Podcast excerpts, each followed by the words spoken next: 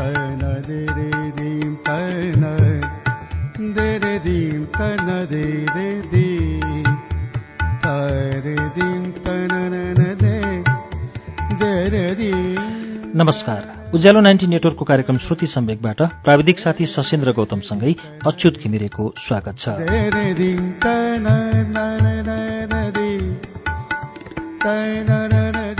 श्रुति सम्वेकको आजको श्रृङ्खलामा पनि हामी लिखे उपन्यास लिएर आइपुगेका छौं।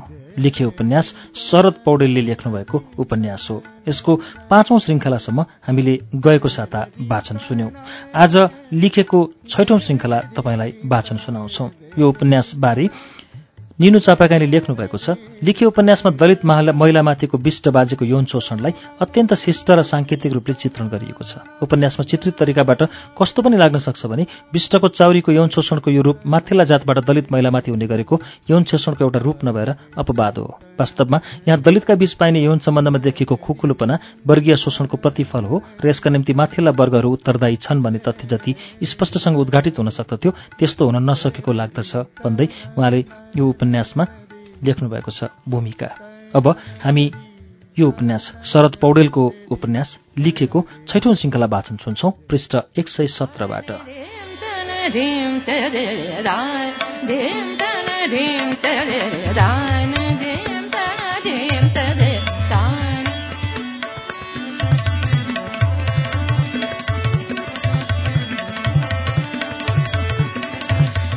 दिल्ली लाउरे जति बोल्दै जान्थ्यो। लेखे उति लट्ठिँदै जान्थ्यो। चमेली तेलको बास चलिरहेको छ। दिल्ली लाउरेको नौरङ्गी बात बढिरहेको छ। बस लेखेलाई के चाहियो? लेखेले एकपटक दिल्ली लाउरेका सबै पहिरन आफूमा पहिराएर हेरे। मनै मनमा आफूलाई खुब सुहाएको अनुभव गर्यो लेखेले लेखे सोची सोचमा थियो। त्यही बेला दिल्ली लाउरेले उसको कल्पना भङ्ग गर्यो। और तैँले मुडा सोडा धोइसक्यो? लेखेले दिल्ली लाउरेको कुरो बुझेन। दिल्ली लाउरेले अलिक सरल भाषा प्रयोग गर्यो। तैँले मुख खुल्ला गरिसकिस्? मुख धोयो भनेको के?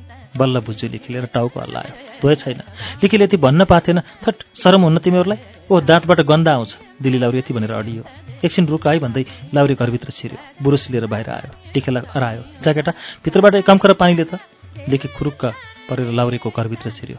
कटवाल्नीसँग मागेर एक लोटा पानी ल्याइदियो। लाउरी मुख धुनपट्टि लागेकाले लेखी आफ्नो घरतिर जाने बाटोमा सोझियो। पक एकेटा मनी जाम्ला मुख धुँदा धुँदै लाउरी बोल्यो।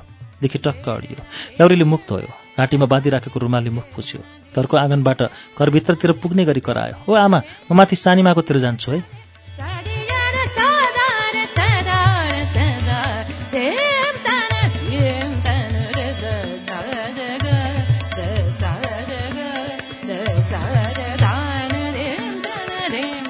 लाउरी यति भनेर हिँड्यो। लेखे उसकै पछि पछि लाग्यो। ओ सानीमा के गरेछौ? लेखेको घरभित्र छिर्दै लाउरी बोल्यो। ए कहिले हो जेठा? चाउरीले प्रश्न गरी। दिल्लीबाट हिँडेको त धेरै भयो लेकिन भैरवामा दुई चार दिन बस्दै बस्दै आएको। यहाँ आए पनि केही छैन अहिले दिक्क भइसक्यो। लाउरीको कुरो सुनेपछि चौरी बोली। भो हिजोको आज त दिक्क हुँदैन। चौरीले लाउरीको कुरोमा सहमति जनाइन के भन्छौ रे सानीमा? गाउँमा त एकदमै बोर छ। खोइ ट्याम पास गर्ने ठाम तक छैन। लाउरीले बोल्दा बोल्दै खल्तीमा हात हाल्यो। एक बट्टा भारतीय चुरोट निकाल्यो र चाउरीतिर बढाउँदै बोल्यो। लाउ सानीमा यो ल्याऊ। के को ल्याइदिनु पर्थ्यो र? चौरीले मुखको राम्रो राखी र चुरोट समाति। अनि साना बाउ कता गयो त? लाउरीले चाउरीसित सोध्यो। कहाँ हुन्थ्यो र? नाइ त्यही बजारतिर झर्या छन्। चाड आयो खर्च छैन भारी सारी केही मिल्छ कि भनेर झर्या हुन्। साना बाउको तिमीहरूको जस्तो नोकरी छैन क्यारे? यो हेरी त सुक्खै हो सानीमा। अब त्यो पनि हामी कम्पनीमा काम गर्नेलाई मात्र त हो नि। फेरि फाल्टु नोकरीको त हुलिया टाइट छ। साला केटाहरू घरको दुःख छलनलाई देशमा गयो उहाँ पुगेर नोकरी गति छैन रुँदै बस्छ। लाउरीले फुर्तीका साथ आफ्नो कुरा राख्यो। अनि तनखा पनि त राम्रो होला नि तेरो त चौरीले जिज्ञासा थपी। राम्रो भन्नै पर्यो सब खाइवरी महिनामा चार पाँच सय कम्पनी बच्छ। त्यो पनि मस्ती गरेर बाँचेको पो त्यति। अरू टिटाले चाहिँ मक्खी चुस गर्यो भने त कहाँ कहाँ?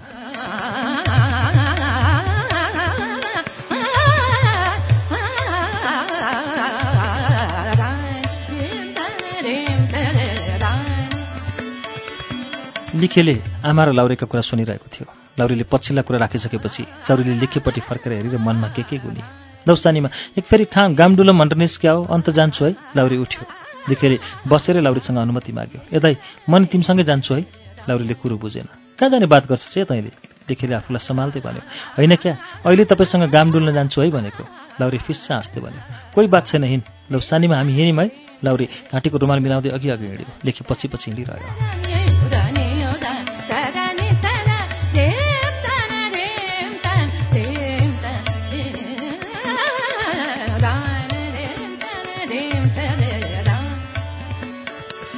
काम घुम्न निस्केको दिल्ली लाउरेलाई कसैले पछाडिबाट बोलायो। लाउरीले यसो फर्केर हेऱ्यो। ओहो जेठबा पो रहेछन्। ढोगे है जेठबा लाउरीले साइनो लाउँदै बोल्यो। कहिले आइथिस् भने? जेठबाले फेरि प्रश्न दोहोऱ्याए। ए हिजो शाममा आउन् जेठबा? लाउरीले सहज ढङ्गले उत्तर फर्कायो। अब कहिले हो त नि जाने? जेठबाले माथिल्लो बारीको कान्ला छेउ टुस्स बस्दै कुरो लम्ब्याए। खोइ र लामो छुट्टी छैन क्यारे? दसैँको पुँडे सकेर फिर्छु होला जेठबा लाउरीले आफ्नो योजना सुनायो। को रे कहाँ रे त बस्या? दिल्ली हो कि बम्बई हो? जेठबाले फेरि चासो राखे अहिले त दिल्लीमै छु लेकिन तकदिरले सबै गुमायो जेठबा दिल्ली बम्बई गुवाहाटी। दिल्ली लाउरीले यसो माथि आँखा लगायो। माथिल्ला गामका सारा आइमाईहरू कान्लाको डिलमा निस्केर उसलाई नै हेरिरहेका छन्।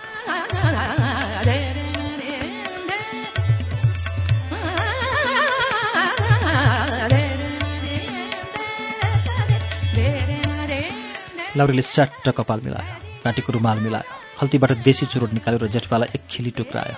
जेठबाले बारी कान्लाकै डिलबाट चुरोट लिएर खल्ती छामे। झा म्याचिस त रहेनछ मसँग तसँग छ कि ठुला? मचिस भाँगे। लाउरीले हत्तानपत्ता खल्तीबाट ग्यास लाइटर निकालेर जेठबालाई दियो। जेठबाले लाइटर यताउता फर्काएर हेरे। होइन कताटी पार्ने हो? मलाई मेसो छैन क्यारे? जेठबाले आफ्नो ढङ्ग देखाए। लाउरी लाइटर पारिदिने उद्देश्यले माथिल्लो गरो जहाँ जेठबा थिए त्यहीँ उक्लियो र लाइटर हातमा लिएर बोल्यो। जेठबाले आगोमा चुरोट जोसे। बुङ्ग धुवा छोडे नाक र मुखबाट एकैसाथ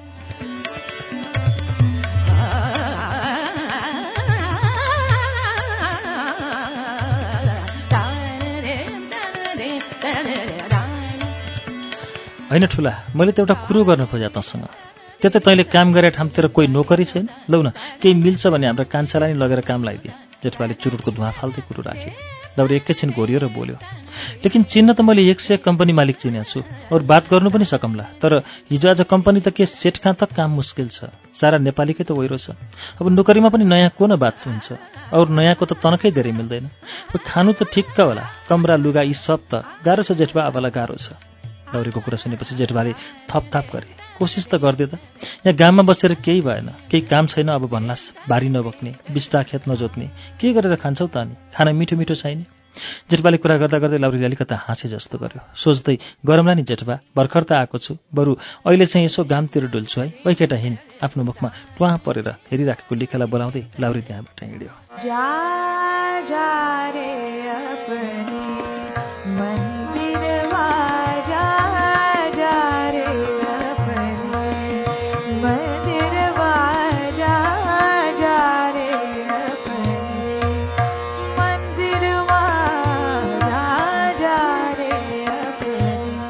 अघिदेखि बारीका डिलमा उभिएर हेरिरहेका महिलाहरू भएतिर लाग्यो लाउरी। होइन कहिले आएको यो लाउरी? दुई तिनजना महिलाले एकै फेर लाउरीसँग सोधे। लाउरीले गोजीबाट काइयो निकाल्यो कपाल कोर्यो र कपाल खोर्दा कोर्दै जवाफ फर्कायो। हिजो शाममा आयो गाममा त तर दिल्लीबाट त उहिले हिँड्ने हो लाउरीका कुरा नसकिँदै एउटी अलिक पाकी महिला चाहिने मुख खोली। इन्ताकासम्म कहाँ डुलिस् त नि? खुरुक्क न घर नआएर। लाउरी पनि के कम र? तुरुन्तै जवाफ फर्कायो। किन छिटो आउने? यहाँ आयो टाइम पास गर्ने गाह्रो। न सिनेमा छ न केही छ। उही लखर लखर हिँड्यो सब कुछ त्यही हो। मेरो लागि त बोर भइसक्यो। लाउरीले शानका साथ बोल्यो उभिरहेकी अर्की महिलाले अलिकता अझै थपी अब दिल्ली जस्ता ठाउँमा बसेका मान्छेलाई हाम्रो यस्ता गाममा के को मन रमाओस् त नि बरा? अब उहाँ जे भन्यो त्यही छ हाम्रो ठाउँमा केही मिल्दैन। महिलाले फर्माउँदै थिए उसकी नन्द पर्नेले ठ्याक्कै रोकिदिए। ए भाउजू तिमी त आफै दिल्ली पुगेर आए जस्तो गरिछौ ए। नन्द पर्नेको कुरा सुनेपछि महिलाले आफ्नो कुराको बिट मारी ए म त गएको गयो दिल्ली। अब बगरका ढुङ्गा पड्काएपछि गइन्छ दिल्ली बम्बई त।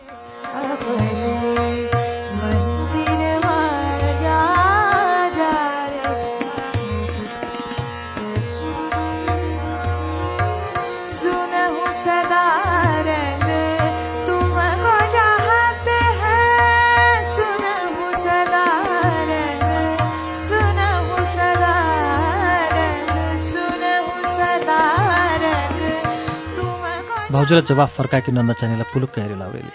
नन्दले पनि उसकै मुहारमा हेरिरहेकी रहेछ। लाउरीले उसँग बात गर्ने सुरले मुख खोल्यो। खुब डायलग मार्दै रहेछौ है तिमी त। यो गल्ली पारेका कान्छा दाईकी छोरी हौ नि र हौ। भाउजू पर्ने एउटी महिलासँग लाउरीले नन्दको बारेमा सोध्यो। हो हो भाउजूले जवाफ फर्काउने भए थिएन। लाउरीले मुख खोलिहाल्यो। म त ताजु भयो नि। दुई साल पहिले यत्रीको देख्या हो। अहिले त बाफ्रे। तरुनी पो भएछ यो त। छ्या के भने होला? आफूलाई तरुनी भनिदिएकोमा अलिअलि मस्किँदै नन्दले मुख सोध्दै र भाउजूको छेल पर्दै गुनगुनाई एउटी अलि रौसी महिलाले हाँस्दा हाँस्दै प्रस्ताव राखी कि लैजान्छस् त? के भयो र? तेरो पनि बिहा भएको छैन क्यारे? इन्ताकासम्म स्वास्नी नखोजेर एकैछिन रोकिएर तुरुन्तै थपी कि उतै राखेछ स ठुला? लाउरीलाई रौसी महिलाले प्रश्न गरे हट के कुरा गर्छौ है बेला नको बेला शादीको बात। लाउरीले पनि मस्किँदै जवाफ फर्कायो।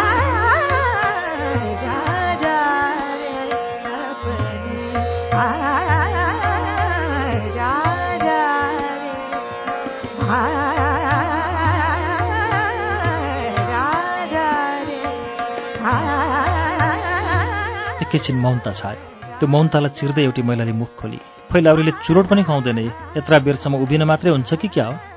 महिलाको मागप्रति लाउरीले सहानुभूति देखायो। खल्तीमा हात हाल्दा हाल्दै बोल्यो कोही फिकर छैन। लौ खाऊ चुरोट। सबैलाई चुरोटको एक एक खिल्ली दियो। पहिलेकै रौसेले कुरो थपी। यही खिल्ली टार्या होस् कि क्या हो? चुरोटको धुवा उडाउँदै एउटा एउटा काम देखाएर त्यहाँ जम्मा भएका आइमाईहरू लाखापाखा लाग्दै गए। कल्ली पारी कान्छा दाईकी छोरी पनि आफ्नो घरतिर हिँडे। लाउरीले अघिदेखि उसलाई नै हेरिरहेको थियो। त्यो केही अलिक पर पुगेपछि लाउरीले उसको पिछा गर्यो। साथमा लिखे छँदै थियो। लाउरीले लिखेसँग प्रश्न गर्यो ओ केटा यहाँ दारू कहाँ पाइन्छ? लिखेले खोइ भनेर टार्यो। लाउरीले आफ्ना पाइलालाई अलिक छिटो छिटो कान्छीतिर बढायो। ओइ कान्छी हामीलाई तिम्रो घरमा नलैजाने? अघि अघि हिँडिरहेकी कान्छीलाई अलिक पछाडिबाटै लाउरीले बोलायो। कान्छीले पछाडि फर्केर हेरी मुस्काएर हिँडिहाली। लाउरी पछि पछि कान्छीको घरसम्मै पुग्यो। कान्छा दाई छैनन् कि के हो कान्छी आमा? लाउरीले गल्ली पारी कान्छा दाईको घरमा पिँढीमा बसेकी कान्छी भाउजूसँग सोधनी गर्यो।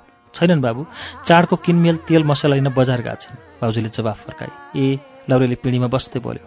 कति दिनको छुट्टी हो ठुला? भाउजूले प्रश्न गरिन् छैन ए पुणेसम्म हो। उसको बादमा जानुपर्छ। लाउरीले बोली सिद्ध्याउन साथ भाउजू बोली त्यही त नि आफ्नो खटनले भइन क्यारे? नोकरीमा कम्पनीको अरन खटन होला। भाउजूको कुराले लाउरीलाई अलिक ठेस लागे जस्तो लाग्यो। उसले घाँटीको रुमाल कस्तै बोल्यो? मलाई त कसले पो एक बात बोल्न सक्छ र? कम्पनीको मालिक पनि बहुत खुसी छ मदेखि। भन्थ्यो लौ बहादुर तँलाई जे इच्छा लाग्छ गरे। अब उसले ताला चाबी सुम्प्यो भनेर आफूले दिल्लगी गर्नु पनि त भएन नि। होइन र भाउजू भाउजूले पनि लाउरीको कुरामा समर्थन जनाए। त्यही त नि अधर्म त गर्नु भएन नि बाबु।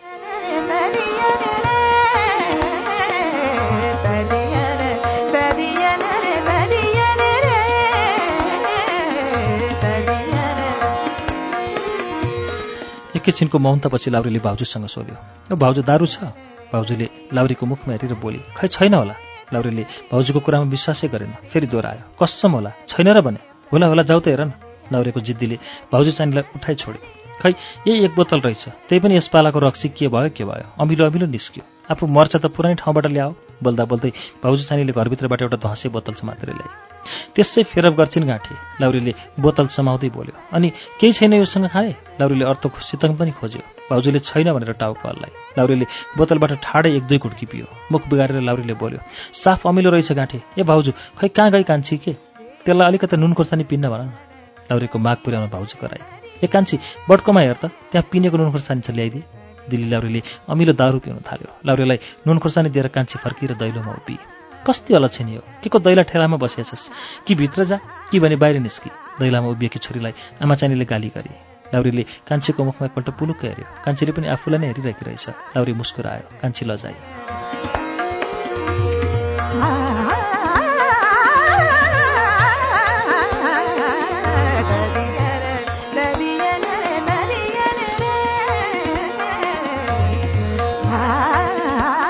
के छ भाउजू? सन्चै भन्दै माथला गरी ठुलाको बम्बैया लाउरी पनि त्यहीँ आइपुग्यो। भाउजूले उतापट्टि फर्केर हेरे ल हेर लाउरीहरू सबै पो आइसकेछन्। अँ भाउजू आइयो। दसैँको बेलामा आउनै पर्यो नि कसो? बम्बैयाले उत्तर फर्कायो। के छ यार कहिले आयो? बम्बैयाले दारू खाँदै गरेको दिल्ली लाउरीलाई सोधनी गर्यो। सोधनी गर्दा गर्दै हात पनि मिलायो। दिल्ली लाउरीले बम्बैयालाई खुब निहालेर हेऱ्यो। साला सलमान खानको जस्तो बनाएछ कपाल। मनमनै दिल्ली लाउरी फुसफुसायो। के छ? अँ कहिले आएको हो नि त? दिल्ली लाउरीले सोध्यो। म अस्ति साँझमा झर्या हो साला गाममा आयो दिन पास गर्ने गाह्रो। कोही केटा छैन कहाँ जाने जाने। तास खेल्ने साथी तक मिल्दैन। फिल्म जाउँ भने चार घन्टा पैदल मार्नुपर्छ। बम्बैयाले आफ्नो गाह्रो साह्रो बतायो। दिल्ली लाउरीले पनि थप्यो। त्यही त भने इन्डियाको झुपडीपट्टि जति पनि छैन यो गाउँ त। चाय खाने होटल तक छैन। दिल्ली लाउरीको बात सकि नै पाथेन बम्बैयाले दुःख पोख्यो। चाय त मिल्छ नि उताको बाहुन गाममा तर चायको गिलास माझ भन्छ मलाई त क्या खुन तात्यो। बम्बैया बोल्दा बोल्दै रोकियो। बम्बैयाले एक फेर पिँढीमा बस्दै गरेकी कान्छीलाई हेऱ्यो। ए कान्छी लिन मलाई पनि दारू। बम्बैयाले कान्छीसँग दारू माग्यो। कान्छीले तुरुन्तै मुख खोली। आमासँग माग न।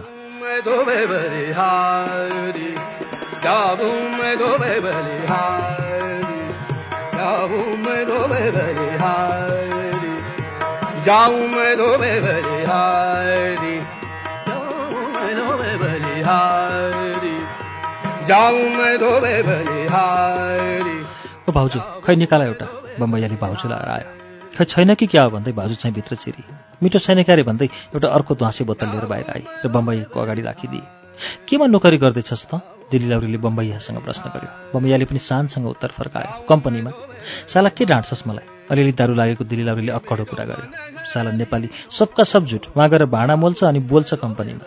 बम्बैयालाई दिल्ली लाउरीका कुरा घोच्यो। उसले पनि आँट गरेर बोल्यो। सब उही त हो चौकीदार सेठको भाँडा मोल्ने। बम्बैया र दिल्ली लाउरीले एकैपटक कान्छीको मुहार हेरे उनीहरूले कान्छीले हाँसिरहेकी देखे। उनीहरूले सम्झे कान्छीले हाम्रो सर्वाङ्ग थाहा पाए। उनीहरू अलिअलि निहुरिए केलाउनु भएको हो त नि यस्तो कान कानमा दारू खाँदै गरेको बेलामा भाउजू चाइनीले बम्बैया लाउरेको घाँटीमा झुन्डाइएका ससाना तारतिर लक्षित गर्दै सोधे। बम्बैयाले गजक्क पर्दै सुनायो टेप्रिकट हो। बम्बैयाले दारूको एक घुटको पियो र भाउजूलाई सोध्यो सुन्छौ र भाउजू? भाउजूले अलिअलि हाँस्दै बोली छ्या टेप्रिकट पनि कस्तो हो त नि? मैले त लाउन नि जान्दिनँ होला। भाउजूको जवाफ सुनेपछि बम्बैयाले कान्छीतिर लक्षित गर्दै सोध्यो कान्छीले सुन्ने कि? बम्बैया एकैछिन घोरियो र भन्यो हुन त यसमा फिल्मको गाना छ बुझ्दैन होला? ओ हाम्रो नेपाली गानाको चक्का पनि थियो तर घरमै पर्यो। बम्बैयाले फुर्ती साथ बोलिरहेको दिल्ली लाउरेलाई मन परेन। उसले पनि आफ्नो सान दियो तेरो कुन यो? इन्डियन होला। साला दिल्लीमा तिन चार सौ भारूमा पाउँछ यस्तो त। मैले पनि दुई महिना जति चलाएँ तर बोर लाग्यो। एउटा नेपाली चोकडालाई फ्रीमै दिदिएँ अहिले त ठुलो छ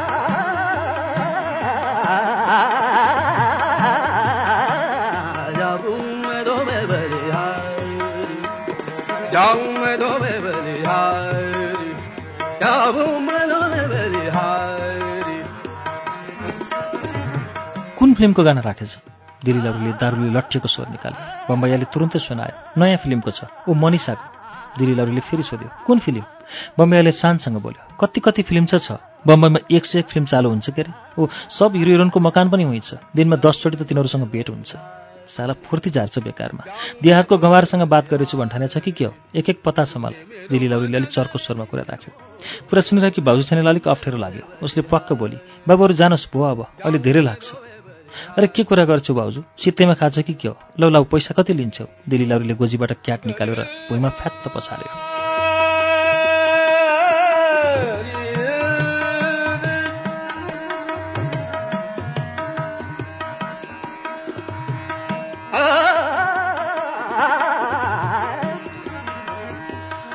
बम्बैया लाउरी कान्छी भाउजूको घरमा आइपुगेपछि घरतिर हिँडेको लिखेले आफ्नो घरमा दुई गाँस टिप्यो र ऊ फेरि भाउजूको घरतिर नै हानियो। भाउजूको घरको पिँढीमा दारू खाँदै गरेको दिल्ली लाउरेको नगिचे पुगेपछि लेखेले मुख खोल्यो। यतै भात खान जाऊ अरे। जेठी आमैले छिट्टो खान जा भन्दै भन्दै थिइन् लेखेको कुरो सुनेपछि दिल्ली लाउरीले चर्कै बोलीमा आफ्नो कुरा राख्यो। साला के को भात खाने? सिकार केही छैन? त्यो खोले सागसित।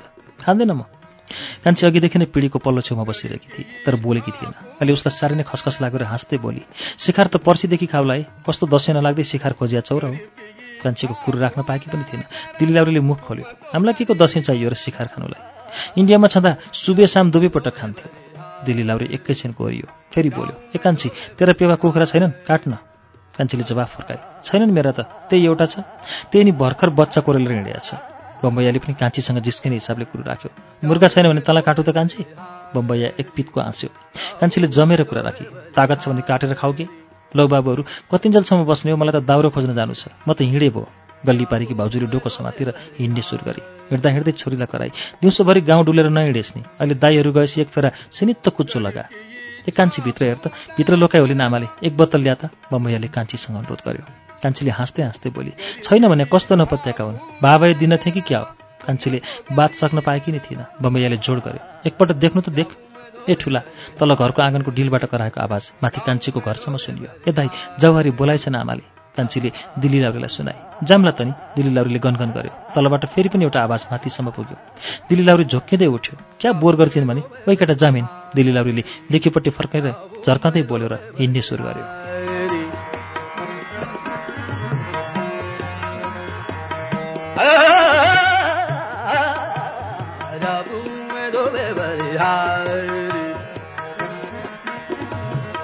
एकान्छी भरे गीत गाउन आमलाई दिल्ली लाउरे गल्लीतिर लाग्यो। एकान्छी अब हेर त एकपल्ट भित्र कतै लुकाकी छन् कि? बम्बैयाले कान्छीसँग फेरि दारू खोज्न कर गर्यो।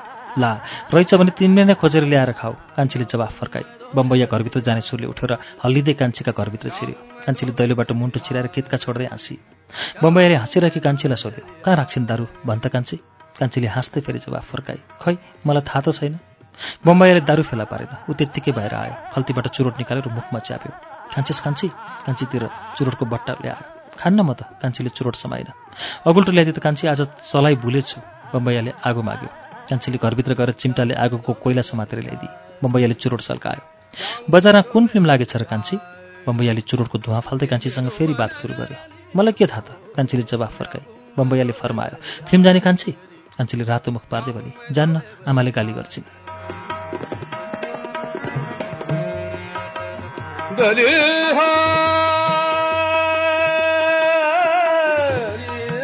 बम्बैयाले बुद्धि दिन खोज्यो। के को गाली गर्ने?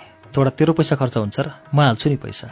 बम्बैयाको कुरो सुनि तर कान्छीले एक बात बोलिन। बम्बैयाले कान्छीले केही बोलिहाल्छ कि भनेर एकैछिन पर्खियो। कस्तो हिरोनी जस्तो लाग्छ यार त त। सत्तो झुट होइन। है कान्छी? बम्बैयाले कान्छीको रूपको बखान गर्यो। कान्छी मस्की। बम्बैयाले आफ्ना कानमा वाकम्यानका गट्टा राख्यो र टेपलाई चालु गर्यो। कान्छी बम्बैयाको नजिकै गएर मुख खोली। खै खै कस्तो सुन्दो रहेछ। बम्बैयाले आफ्नो कानबाट गट्टा झिक्यो र कान्छीका कानमा राखिदियो। एकछिन सुनि कान्छीले छ्या कस्तरी कानै खाँदो रहेछ। कानका गट्टा तोड्दै कान्छीले आफ्नो मत पेश गरी। बम्बैया हाँसु र हाँस्दा हाँस्दै बोल्यो तब त राम्रो हुन्छ नि। तिम्रो आदत नभएर हो। खै हामीलाई केही हुँदैन त? देशमा पनि चौबिसै घन्टा यही राख्छौँ हामीहरू। यो भएन भने त निद पनि आउँदैन मलाई त। सकेसम्म फुर्तिदियो बम्बैयाले जाऊ बोधाई भात खान। कान्छीले बम्बैयालाई आग्रह गरी। बम्बैयाले रिसाए जस्तो गरी बोल्यो किन? म भएको जाति लागेन कि के हो तँलाई? हो कान्छी? कान्छीले हाँस्दै कुरो मिलाइ होइन क्या त्यस्तो भनेको त? तिमी पनि कस्ता कस्ता कुरा गर्छौ र हो? बम्बैयाले पनि कुरो मिलाउन खोज्यो। ख्याल गरेको पो त। ओइ लाउरे खान पर्दैन? तेरि आमा चिच्याउँदा चिच्याउँदै मर्न लाग्छ बोलाको पनि सुन्दैनस् कि क्या हो? गल्लीमा हिँडिरहेको विष्टले बम्बईलाई कान्छीको घरमा देखेपछि कराइदिए।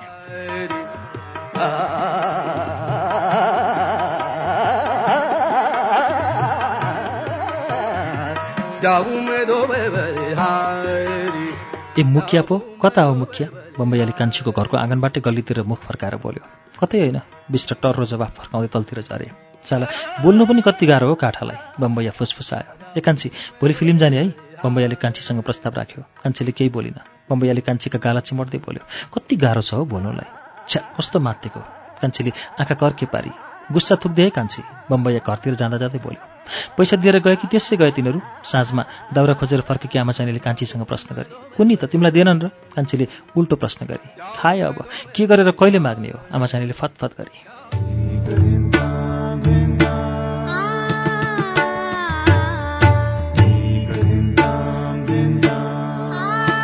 कार्यक्रम श्रुति सम्वेकमा अहिले हामीले सुनिरहेको वाचन शरद पौडेलको उपन्यास लिखेको वाचन हो। यसको बाँकी अंश केही बेरमा वाचन हुनेछ। उज्यालो सुन्दै गर्नुहोला।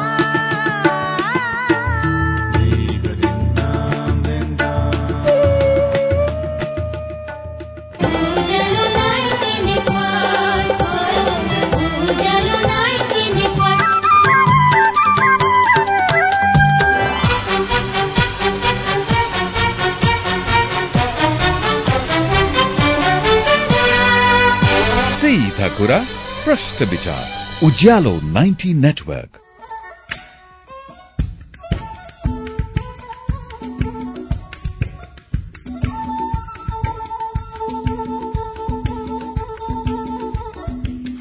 कार्यक्रम श्रुति सम्वेकमा तपाईँलाई फेरि स्वागत छ। श्रुति सम्वेक तपाईँ उज्यालो नाइन्टी नेटवर्क काठमाडौँसँगै देशभरिका विभिन्न एफएम स्टेशनहरूबाट एकैसाथ सुनिरहनु भएको छ। श्रुति सम्वेकमा हामी आज शरद पौडेलको उपन्यास लिखेको वाचन सुनिरहेका छौं। अब यसको बाँकी अंश वाचन सुनौ।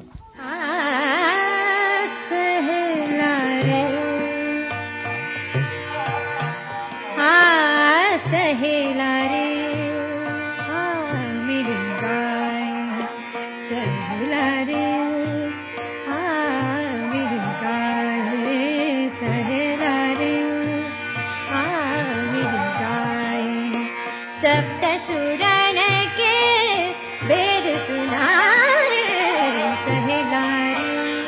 होइन दिदी कता जान हिँडेकी हौ? भोलिपल्ट मध्याहनीमा गल्लीबाट ओह्रालो झर्दै गरेकी महिलालाई? कान्छीका आमाले सोधे। त्यही बजारसम्म पुगेर आम कि भनेर हो? अलिअलि किनमेल पनि छ महिलाले जवाफ फर्काई ए उसो भए कान्छीलाई पनि तिमीसँग पठाइदिनु पर्यो। हिजो कान्छीका बाबुले मसरो ल्याउनै बिर्सिएछन्। कान्छीका आमाले बोल्दा बोल्दै कान्छी ठिक पारी। पैसो पटुकाको एक छेउमा बाँधेर हिँडिहाले। होइन कस्तरी दौडेको जेठी आमाहरू त। भर्खरै हिँडे भन्थिन् कल्ली पारी भाउजूले। बजार नपुग्दै कान्छीहरूलाई भेट्न पुगेको बम्बैयाले महिलासँग साइनो गाँस्दै आफ्नो कुरो सुआक्यो अब नदौडेर के गर्ने त। भरि फर्कन भ्याइँदैन नि सुस्तरी हिँडेर अनि कताको साइत नि लाउरेको? महिलाले उल्टो प्रश्न गरे। त्यही बजारसम्म हो बम्बैयाले कुरो राख्यो। महिलाले रौसी पाराले बम्बैयालाई छेडखान गरिहाली। कि तरुणीको पछि लाग्यो? भरुन नै हिजो आजका तन्देरी तरुणीको त।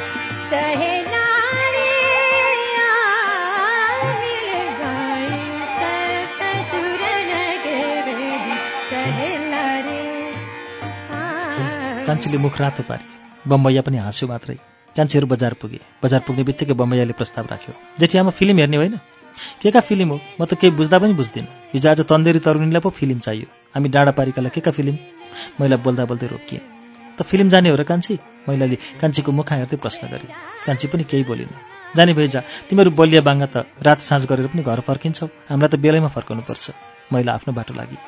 कान्छी र बम्बैया फिल्म हलतिर लागे। टिकट लिए। हल बाहिर निस्किँदा साँझ पर्नै लागेको थियो कान्छीले हताश हुँदै बम्बैयासँग भने अब कसरी घर फर्कने हो अहिले रात पर्न लाग्यो बम्बैयाले निर्धक्क हुँदै भन्यो रातमा पनि को हिँड्छ र अब आज यहीँ बस्ने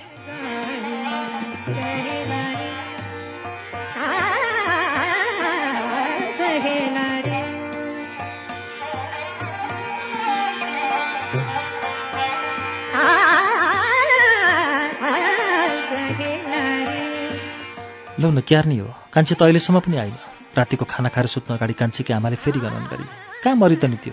उता कि जेठ दिदीसँगै पठाएकी भनेकी होइनस्? एउटा उज्यालो लिएर तिनका घरसम्म पुगेर आइज न त। तिमीसँगै आउँदै हो दोग्ने चाहिनेले मजेरीको गुन्जीमाथि लमतन्न सुत्दै स्वास्नी लगाएर आयो।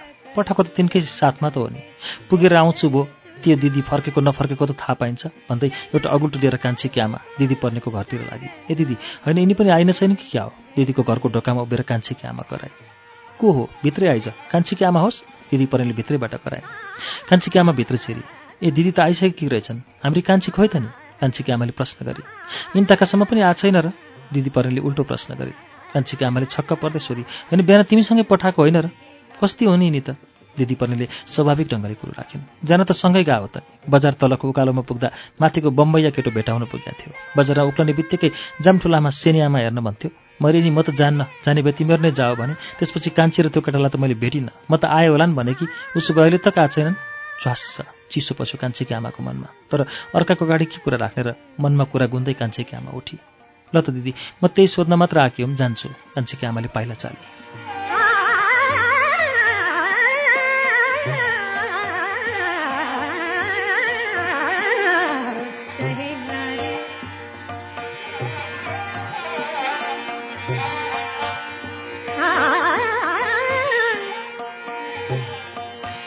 दिदी पर्नेले चोलीको खल्तीमा हात हाल्दै बोली पक्न एक खिल्ली खार जारिस।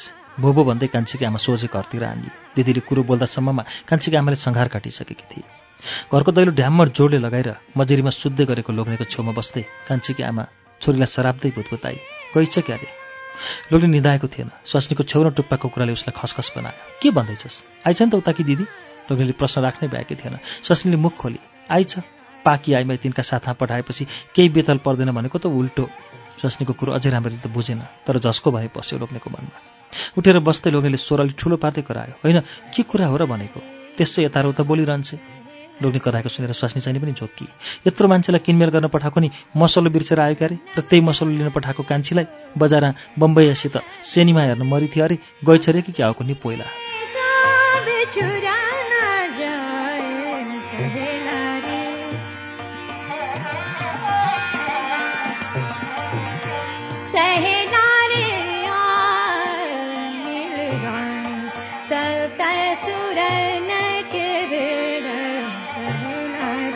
लोग्ने घरिएर बस्यो। केही बोलेन। स्वास्नीले फेरि गर्गन थाली। जानै भए पनि तलको दिल्लीको केटोसँग मर्या भए नि हुन्थ्यो केही न केहीको बुङ्गोलाई के देखेर समातिएको पनि। बिहान खायो भरे के खाउँ बेलुका खायो बिहान के खाउँ कस्ता घरानकी देखेर मरेकी ओली त? आओस् न मात्रै। त्यसका जगल्टा नथुती त के र? कराउँदा कराउँदा थाकिछ कि क्या हो? एकैछिन चुप लागि लोग्नेको अनुहारमा हेरेँ फेरि जोक चल्यो। होइन के को मुडो चाहिँ बसिया छौ र हो? इन्तु न चिन्तु। अब त्यसलाई त्यसै मन परेपछि हामीले के गर्ने आफ्नै कर्म गरेर खाने हो क्यारे लोग्नेले ढिलै भए पनि वाक्य जार्यो स्वास्नी एकैछिन घोरिए चाहिँ भएर बोल्न थाली। त्यसकी दिदीले पनि पहिले त्यस्तै बुङ्गो समाति थिए क्यारे त्यही त्यही सिक्यो होला नि त्यसले। के को शराब दिछस् र हो आफ्नै छोरीलाई? के थाहा? रात साँझ परेर कतै पो बसे कि? भोलि पो आउँछ कि? त्यस्तै शङ्काले लङ्का डराउनु हुन्न भन्छ। लोग्नेका कुराले स्वास्नीको पारो तात्यो। बोबो ओठ नढाक। मसँग नि के को ओठ ढाक्नु पर्यो? आफ्ना छोरछोरी यस्ता छन् भन्ने हामीलाई थाहा हुन्न? स्वास्नीको कुराले लोग्ने हार खाए चाहिँ गरी बोल्यो भयो त नि तैँलाई थाहा रहेछ सबै कुरो। किन बेर्थै मचिन्छेस् अब अहिलेसम्म नसुतेर लौकरे राख म त सुतेँ। लोग्ने मजुरीको गुन्द्रीमा लमतन्न पर्यो कान्छीकी आमाको मनमा हजार कुरा खेरे। ऊ पनि ढल्की तर निधाउन सकिन। उल्टो कोल्टो गरिरहे भोलिपल्ट बिहानसम्ममा गाउँभरि हल्ला भयो। कान्छी त बम्बईसँग पहिला गए अरे भनेर। कान्छीकी आमासँग गाउँका भेटे जतिले सोधे। होइन कान्छी त गई भन्छ नि बम्बईसँग। हो र कान्छीकी आमा? सबैले उत्तर फर्काउँदा फर्काउँदै थाकी कान्छीकी आमा। सबैलाई उसले एउटै उत्तर फर्काए आँखाले नदेखेसम्म के हो के होइन भन्ने। त्यत्तिका नि के का कुरा काट्छौ र अब गएकै भए पनि तरुणी छोरी गई त नि। के को संसारभरि हल्ला गर्न परेछ र?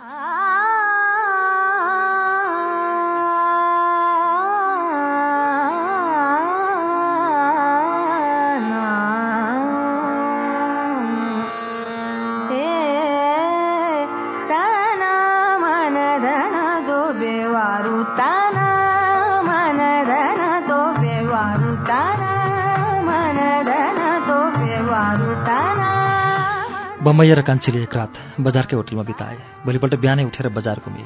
कान्छी हिजो जस्तो फुर्तिली थिएन। उसको मनमा ठुलो त्रास र पीडा थियो जुन कान्छीकै अनुहारमा प्रष्टै देखिन्थ्यो। बजारमा हिँड्दा पनि बम्बैया सानका साथ अघि अघि थियो। कान्छी टाउको निहुराउँदै पछि पछि लागेकी थिए। कान्छी हेर त यो साडी यो हुन्छ कि क्या हो तँलाई? बजारमा दोकानै पछि कपडा छान्दै कान्छी र बम्बैया घुम्दै रहे। घुम्दा घुम्दै कान्छीका लागि शिरदेखि पाइतलासम्मका एकजोर लुगा किनिदियो बम्बैयाले। कान्छी सामानको पोको बोकेर बम्बैयाको पछि पछि हिँडिरहे। अब त जाम बो गर बम्बैयाले कान्छीसँग प्रस्ताव राख्यो। कान्छीले अधेरिँदै जवाफ फर्काए। भो अहिले त लाज लाग्छ। के भन्ने? अलि साझा जाम्ला के कान्छीको कुरो सुनेपछि बम्बैयाले फुर्ती झिक्यो। अरे कुनको बाउले? के भन्नु सक्छ? साला एक बारको जुनीमा शादी गर्यो त के भयो? कोही फिकर छैन मलाई त। तिमी पनि के को फिकर गर्छ? हामीले शादी गर्यो भनिदेऊ न। बम्बईले फुर्ती गरिन्जेल उसैको मुखमा हेरिरहे। कान्छीले ऊ केही बोलिन।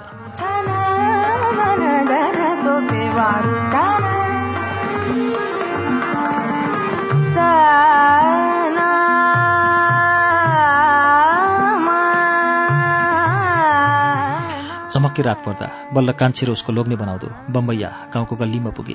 जति जति अघि बढ्दै गए उति उति कान्छीको धड्कन बढ्दै गयो। गल्लीबाट आफ्नो घरतिर जाने दो बाटोमा पुगेपछि कान्छी टक्क अडी। उसको आँखाभरि आँसु आयो।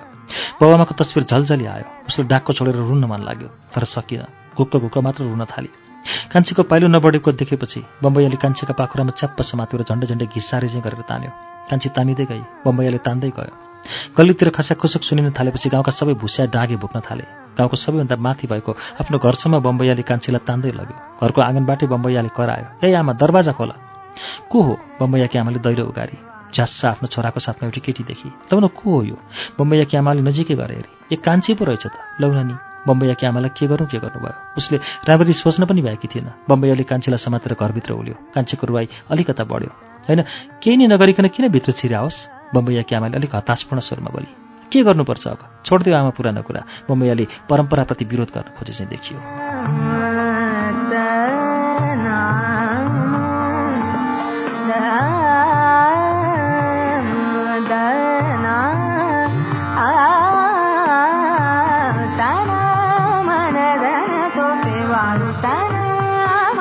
नरो कान्छी अब किन रुन्छेस् र हो व्यर्थैमा? आइमाई जाबाको जातलाई एउटा पोइ चाहियो के अरे यी हामी पनि यसरी नै आयो तेरि आमा पनि त्यसरी नै आयो। केही रुनु पर्दैन। झन् जक्खड पोइस पाइस के? बम्बईको लाउरी। बम्बईयाकी आमाले रुँदै गरेकी कान्छीलाई मजेरी निरै बसेर सम्झाउन खोजी। या आमा भात पकाऊ बो छिटो बहुत भोक लागेको छ। बम्बैयाले आफ्नी आमालाई अरायो। बम्बैयाकी आमाले झिजा थुपारेर अगेनामा हरवार्ती आगो बारी बिट नभएको हलुङ्गेमा पानी हालेर ओदानमाथि बसाली। एकैछिनमा ढिँडो ओडालियो। अर्को त्यस्तै ध्वासे भाँडोमा बोडीका गेडा हालेर पानी हालेर बसाल्दी छिनभरमै खानकी तयार भयो। लौ कान्छी पनि खा। क्यार न रोइराखी बम्बैयाकी आमाले कान्छीको अगाडि ढिँडो र ढिँडोमाथि ऐया पनि नभएको बोडी र झोल हालेको थाल सारी। म त खान्न खानी मन छैन कान्छीले सुस्तरी बोली। क्यार नखानियो। त्यस्तो मनै थिएन भने के खानु भित्रिके त नि आमा चानीले अलिक कडा शब्द बोली।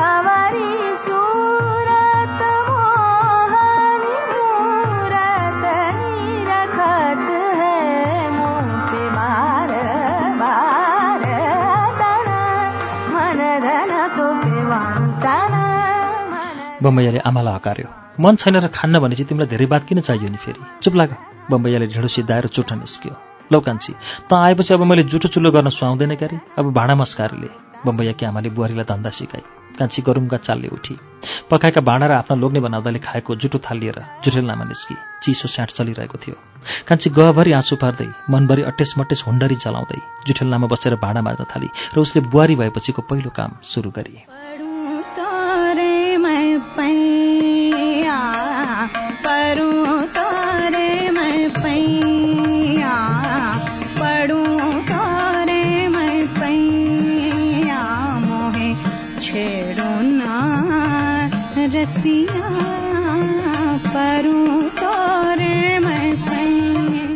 होइन किन बोल्या छैनौ र हो तिमी? अब तलको कटवाल जेठा जुका छोरा पर्सि जाने अरे। मैले कुरो गरेँ कि केही न केही काम त मिलिहाल्छ नि भन्थे।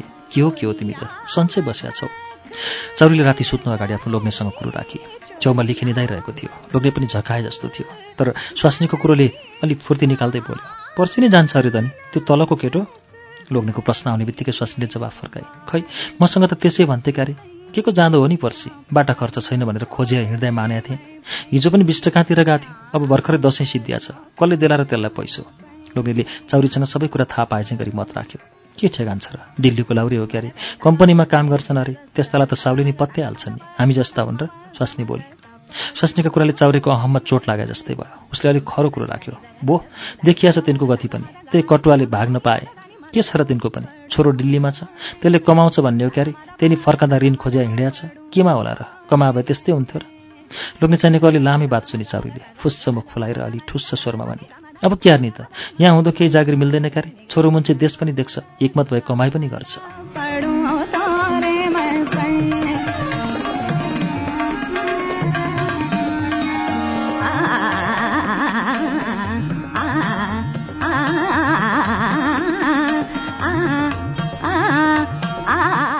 चौरी बोल्दा बोल्दै एकैछिन अडिएर फेरि बोल्न थाली। लेखे पनि दाईसँगै दिल्ली पठाइदेऊ भनेर उम्ल्या उम्लै छ। कुन्नी त क्यार छौ? मैले भनेर हुने भएन क्यारे? त्यही लेखेले बाउसँग भनिदेऊ भने भएर भनिदिएँ कि हुँ मैले त? लौ जे गर्छौ गर चौरीले बकाइदासँग आफ्नो कुरो सिद्धाई। चौरी हलचल नगरिकन बस्यो। एक तमाससँग घरका निदाले दन गर्न थाल्यो। मनमा थुप्रो कुरो खेलायो। अचानक स्वास्नीको मुखमा हेरेर पक्क बोल्यो। अब पठाउने नै भए पनि त्यसै दिल्ली पुगिँदैन होला क्यारे। बाटो खर्च चाहियो। उहाँ पुग्ने बित्तिकै काम पाइन्न होला। काम पाइएन भनेर भोकै बस्न भएन रेलगाडीको भाडा बसको भाडा खाने खर्च सबै गर्दा चार पाँच सय कम्पनी चाहिने होला। त्यत्रो दाम कहाँ छ? हामीसँग र दिल्ली जान्छ त नि यो। पठाउने नै हो भने साउ कहाँ गएर ऋणै पनि त काट्नु पऱ्यो नि त्यही एउटी माउ कुखुरी छ त्यो बेचिदिने। अरू नपुग्या गाममै ऋण काट्ने। चौरीले खर्च जुटाउने उपाय बताए। लोग्नेले उपाय सुनेर आफ्नो प्रतिक्रिया राख्यो। कुन चाहिने साउले दिन्छ र तँलाई ऋण काट्छेस्? चौरीले लोग्नेको मुखतिर हेरी उसलाई आफ्नो लोग्ने पानी मरो जस्तो लाग्यो। उसले व्यङ्ग्य छोडी कस्तो हो तिहार बाछौ र हो? त्यति पाँच सौ पनि खोज्न नसक्ने। तिर्ने पैसा त हो नि। खाएर उसै मरिन्ने क्यारे। लोग्ने मान्छे छँदै छँदै किन गाउँ डुल्नेर भनेर हो? नत्र त्यति जाब त मैले नै खोज्न सक्छु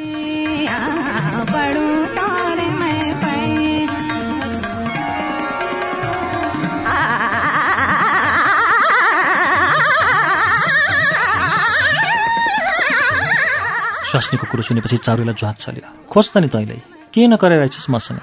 लोग्नेको बोली अलिक रिसाए जस्तो थियो तर चाउरी दबिन उसले आफ्नो कुरो राखिहाले। मुख छँदा छँदै किन नाकाले पानी खानु परेछ र? के खान रिसाउँछौ मसँग? मैले त राम्रै कुरा गरेँ कि हौ स्वास्नीको सम्झौता गर्ने ढङ्गको कुरा आएपछि चाउरीले अर्कातिर मुख फर्काउँदै बोल्यो रिसा छैन कोहीसित भोलिपल्ट बिहानै चाउरी कटवालका घरतिर झऱ्यो। दिल्ली लाउरी आँगनमा पार तापिरहेको थियो। चाउरीलाई देख्ने बित्तिकै लाउरीले सोधिहाल्यो होइन कता हिँड्यौ है कान्छा बा? चाउरीले लाउरीको नजिकै गएर मुख खोल्यो। तैँलाई भेटौँ भनेर हो। होइन त भोलि नै जाने भने हो र ठुला? चाउरीले जिज्ञासा राख्यो। खोइ जाने भने त हो क्यारे कान्छ बा किरायलाई कति पैसा मिल्छ कि भनेर हिजो पनि गाम चारे आज पनि एकछिन घुम्छु। पैसा मिल्यो भने चाहिँ भोलि नै जान्छु। दिल्ली लाउरीले आफ्नो कुरो स्पष्ट राख्यो। चाउरीले लाउरीको मुखमा हेरिरह्यो। लाउरीले मुन्टो उठाएर चाउरीसँग सोध्यो। होइन कान्छी आमा त हाम्रा केटालाई नै लैदिए भन्दैछिन्। लिखेलाई पठाउन लाऊ र कान्छा बा लाउरीले आफ्नो जिज्ञासा राखेपछि चाउरीले मुख खोल्यो। त्यही त नि खै क्यारम क्यारम बाछु। त्यही बिखेमा तसँग सल्लाह गरौँ कि भनेर आऊ म त। खै त्यत्रो केटाले नि काम पाम्छ र उहाँ देश चाउरीले मन खोल्यो। क्यार नमिल्ने हो र काम त। काम जाब त मिल्छ कान्छा बा जस्तो भने उस्तै पाइन्छ। त्यही नि मसँग जाने भने त मैले चिनेका मालिकसित कुरा गरेर मैले मिलाइदिन्छु। लाउरीले चाउरीको छोरो लिखेलाई देश पठाउने विचारमा उकेर लायो। बालकै छ। त्यत्रो केटाले के गर्ला र खै? तन्खा पनि मिल्दो हो। चाउरीले फेरि मन फुकायो। लाउरीले उकेर लाउँदै गयो। के को बालका भन्छौ र त्यत्रोलाई पनि? त्यो लिखे भन्दा ससाना पनि छ लौ। सबै यतैका हाम्रै मुलुकतिरका। त्यसको पिर गर्दै नगर कान्छा अब तन्खाको बात चाहिँ काम गर्दै जाँदा बढ्ने हो। सुरुमा त आफूलाई पनि केही मालुम हुन्न नि होइन? लौ भन त कान्छा बा तिमी आफै।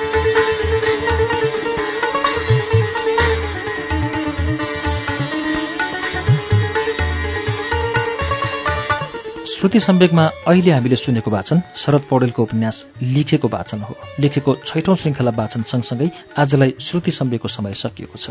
अर्को साता लेखेको सातौं श्रृङ्खला लिएर आउनेछौँ। तबसम्मका लागि प्राविधिक साथी सशिन्द्र गौतम र म अच्युत घिमिरे विदा चाहन्छौ। शुभरात्रि